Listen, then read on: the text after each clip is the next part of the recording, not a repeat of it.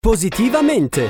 Le buone notizie per un mondo migliore a cura di Avis, Associazione Volontari Italiani del Sangue. Bentrovati con il nostro appuntamento di Positivamente per andare a parlare di notizie positive. Dopo le celebrazioni dello scorso anno per il centenario della nascita di Gianni Rodari, scrittore, pedagogista e poeta specializzato in letteratura per l'infanzia, proseguono le iniziative promosse nella sua città natale, Omegna nel Verbano Cusio-Ossola. Tra queste il concorso 101 manifesti, che ha l'obiettivo di decorare il centro abitato con colorati messaggi di speranza per non smettere di sognare. Abbiamo raggiunto telefonicamente Alberto Poletti, direttore del Parco della Fantasia Gianni Rodari. 101 manifesti come gli anni che compierebbe nel 2021 Gianni Rodari e vorremmo fossero 101 idee di bambini e ragazzi che possono colorare la città, mandando al Parco della Fantasia due elaborati, uno grafico, molto libero come vorrebbe Gianni Rodari, quindi una fotografia, un'attività grafica tridimensionale fatta a pennello, a pennarello, fatta con qualsiasi tecnico texture che il bambino o il ragazzo vuole, accompagnata da un elaborato testuale, ma brevissimo, che raccontino un po' cosa succede nell'elaborato grafico. Dovrà prendere una tecnica della grammatica della fantasia, il grande libro scritto da Gianni Rodari, tecniche di giochi di parole. Quindi ci sarà un gioco di parole legato all'elaborato grafico. Può essere un indovinello, può essere un animale fantastico, può essere un acrostico, può essere un anagramma, insomma tutto quello che la fantasia del bambino vuole. Ci sarà una commissione che valuterà tutti gli elaborati che arriveranno e che poi diventeranno dei manifesti. Vorremmo metterli nella città di Gianni Rodari in un'occasione particolare, proprio intorno al 23 di ottobre di questo anno, intorno al compleanno di Rodari, giorno in cui si prevede di inaugurare il primo museo dedicato alla fantasia Gianni Rodari che c'è in Italia, che inaugureremo appunto a Omigna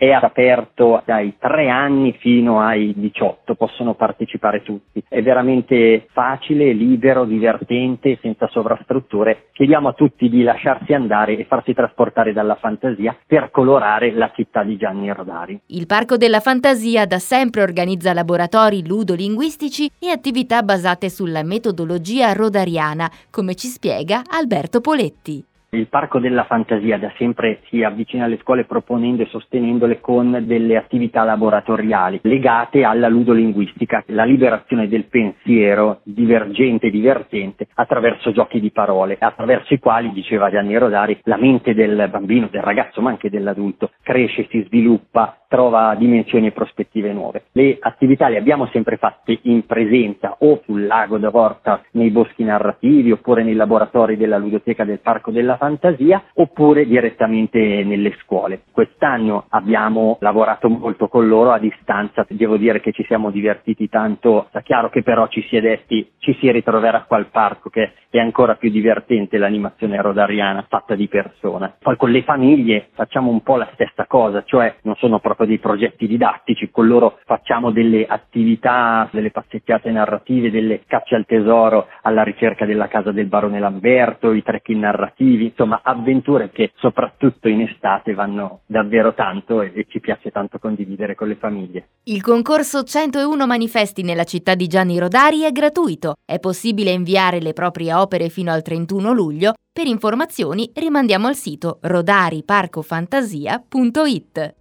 E con questo concludiamo anche il nostro appuntamento di Positivamente. Da Carlotta, come sempre, grazie per l'ascolto e alla prossima! Positivamente! Le buone notizie per un mondo migliore a cura di Avis, Associazione Volontari Italiani del Sangue.